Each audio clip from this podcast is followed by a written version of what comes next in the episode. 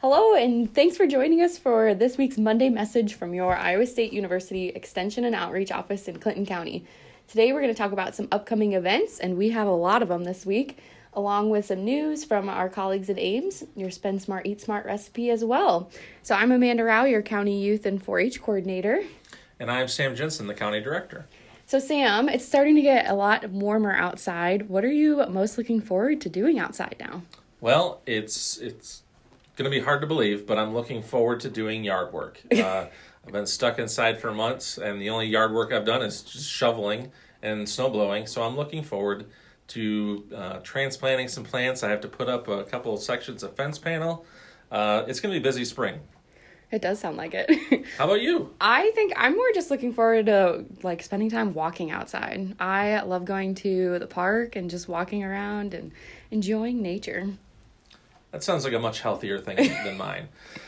Uh, some upcoming events in Clinton County. Um, today, tomorrow, and Wednesday, our offices will be open 8 a.m. to 5 p.m. and we'll be closed Thursday and Friday. That's kind of ongoing until we hire an office coordinator. Um, on uh, today, after school programming, we at Jefferson Elementary. At 9 a.m. on Tuesday, our Master Gardener Board will meet with the extent or will meet at the Extension office. At 10 a.m. the same day, we'll have FMNP training in our office. on Wednesday, we'll have a 4 H bus trip to Iowa State to tour the research farms. Also on Wednesday, we have a cover crop and soil health field day. And uh, Wednesday night is our council meeting at the Extension office. We'll be discussing some grants that we've applied for, our Master Gardener bylaws, and we're updating our office fiscal policy. All incredibly exciting stuff. uh, on March 24th is the first session of Ricochet at the GACC. Also on the 24th, the Eastern Iowa Hay Producers Association meet at uh, Buzzy's in Welton. And on the 26th, two teams of 4 H members are traveling to Iowa Falls for equine extravaganza competitions. Woo! I told you we were having a busy week. Yeah. so you can find all those dates on our Facebook page or on the podcast page on our website.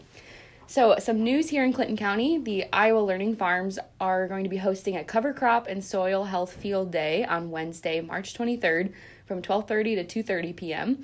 and it's at the Campbell Farm, which is near Grand Mound. Uh, this free event is open to farmers and landowners and includes a complimentary meal. Please RSVP to Liz Ripley at 515 294 5429. The field day will include a panel of farmers who are discussing using cover crops and no till in their farming, as well as a short tour of their cover crops. Uh, and Sam also mentioned on when, uh, yeah, on Wednesday, the Eastern Iowa Hay Producers Association annual meeting and conference is back for its 37th year. The meeting will be on March 24th, that's Thursday, sorry, at Buzzy's in Welton, and all hay producers are invited to attend. Registration begins at 10 a.m. and the program begins at 10:30 a.m. Topics of discussion include making and feeding baleage, return on costs for hay, for hay shelters and buildings, and a review of the recent year's crop problems and some solutions to go along with those problems. Registration for the conference is $30 and includes a noon meal and the membership to the association. And tickets can be purchased at the door, so just show up and you can still get a seat. Ah, sounds very interesting if I was a hay producer. um, happening in Ames is the Wild Harvest Mushroom Certification classes. Um, the upcoming in person classes through Iowa State University Extension Outreach will teach those hoping to sell wild harvested mushrooms in the state to distinguish between safe mushrooms and potentially poisonous lookalikes. Mm. This is incredibly important, people. Yes. um, in order to legally sell wild harvested mushrooms in the state, mushroom harvesters must complete a certification workshop every three years. This is the first year in which various new mushrooms are included. People interested in morels only um, and certified in the past have to obtain a recertification online. No first time certification is offered online. To obtain a wild mushroom certification, register for the in person class in Ames on April 9th or May 7th at Iowa State University. The link is in our podcast website. To renew a morel mushroom only certification, you can register for the online class on April 14th or April 15th. Registration for both options closes March 31st. Please take this course so you don't make other people sick. uh, guide training workshop is now open. Um, the workshop will be April 26th at the Gold Star Museum in Johnston, Iowa. The one day workshop features practical tips and techniques for creating and delivering dynamic guided programs with a focus on adult visitors.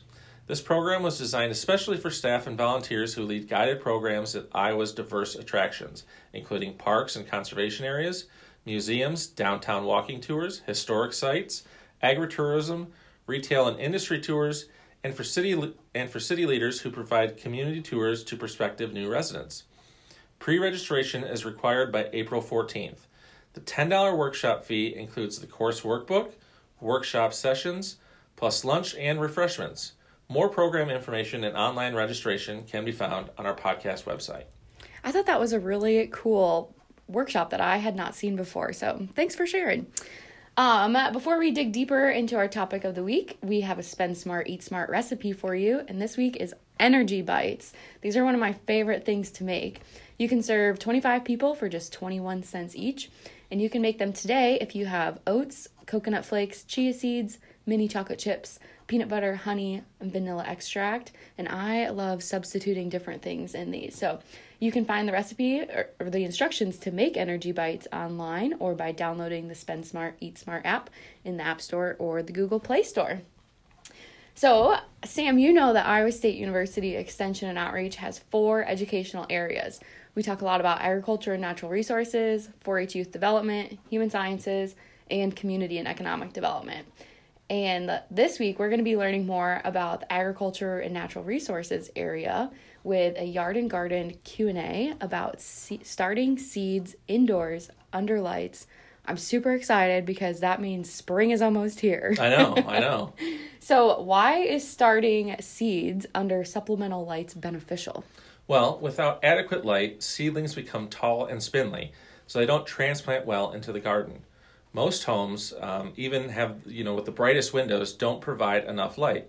That makes the seedlings stretch even mm. more and become less transplant worthy. By using a supplemental light source like a fluorescent or LED fixture, you can provide enough light to produce high quality, compact, and stocky seedlings that transplant well into the garden. Hmm. So, what type of lights should I use? Well, for most home gardeners, a plug in shop uh, fluorescent or LED fixture is the perfect type of light to use for seed starting. Uh, when shopping for, for, uh, for fluorescent lights, look for daylight bulbs. Mm. And when shopping for LED lights, uh, purchase a full, full spectrum fixture of at least 3,000 lumens. When you consider cost, remember to factor in the cost of the fixture and the bulb. Fluorescent bulbs are cheaper up front, but LED bulbs won't have to be replaced as often. Mm-hmm. Plants don't use all wavelengths of light equally. Blue wavelengths of light are needed for good foliage and root growth, and the red wavelengths of light are important for flower and fruit development. Grow lights can be a good source of light for seedlings, but are usually more expensive and unnecessary. So, you know, don't really need to worry about them. A full spectrum bulb, like we talked about earlier, will give you the same result at a much lower cost. Hmm. So, how do I set up the lights for my seedlings? Well, um, they need to be oriented relatively close to the seedlings to be effective, and they need to be adjustable so that you can accommodate for the growing plants. For uh, most fluorescent fixtures, the seedlings should be about four to six inches from the light source when they start out. Uh, LED fixtures can be set a little bit farther away, 8 to 12 inches from the plants. You hang light fixtures from adjustable cables or chains so they can be moved up as the plants grow, or you place the seedlings um, on seed trays with blocks underneath them that you can remove hmm. as the seedlings grow. Remember to provide adequate air circulation around the seedlings to dissipate heat produced by the light fixtures. Place lights on a timer set to turn fixture set to turn on uh, 14 to 16 hours a day. Yeah, that timer really comes in handy because I I always forget. so it's nice to have them on a timer. So, how do I know if I'm providing the right amount of light for my seedlings? Well, the seedlings that aren't receiving enough light will really stretch and they'll lean towards the light source. If you use a brighter fixture that produces more lumens um, and you replace fluorescent tubes with new brighter bulbs, or simply move the fixture closer to the seedlings to increase light levels. If seedling leaves turn yellow or brown, and burn, starting with the upper leaves, they may be receiving too much light.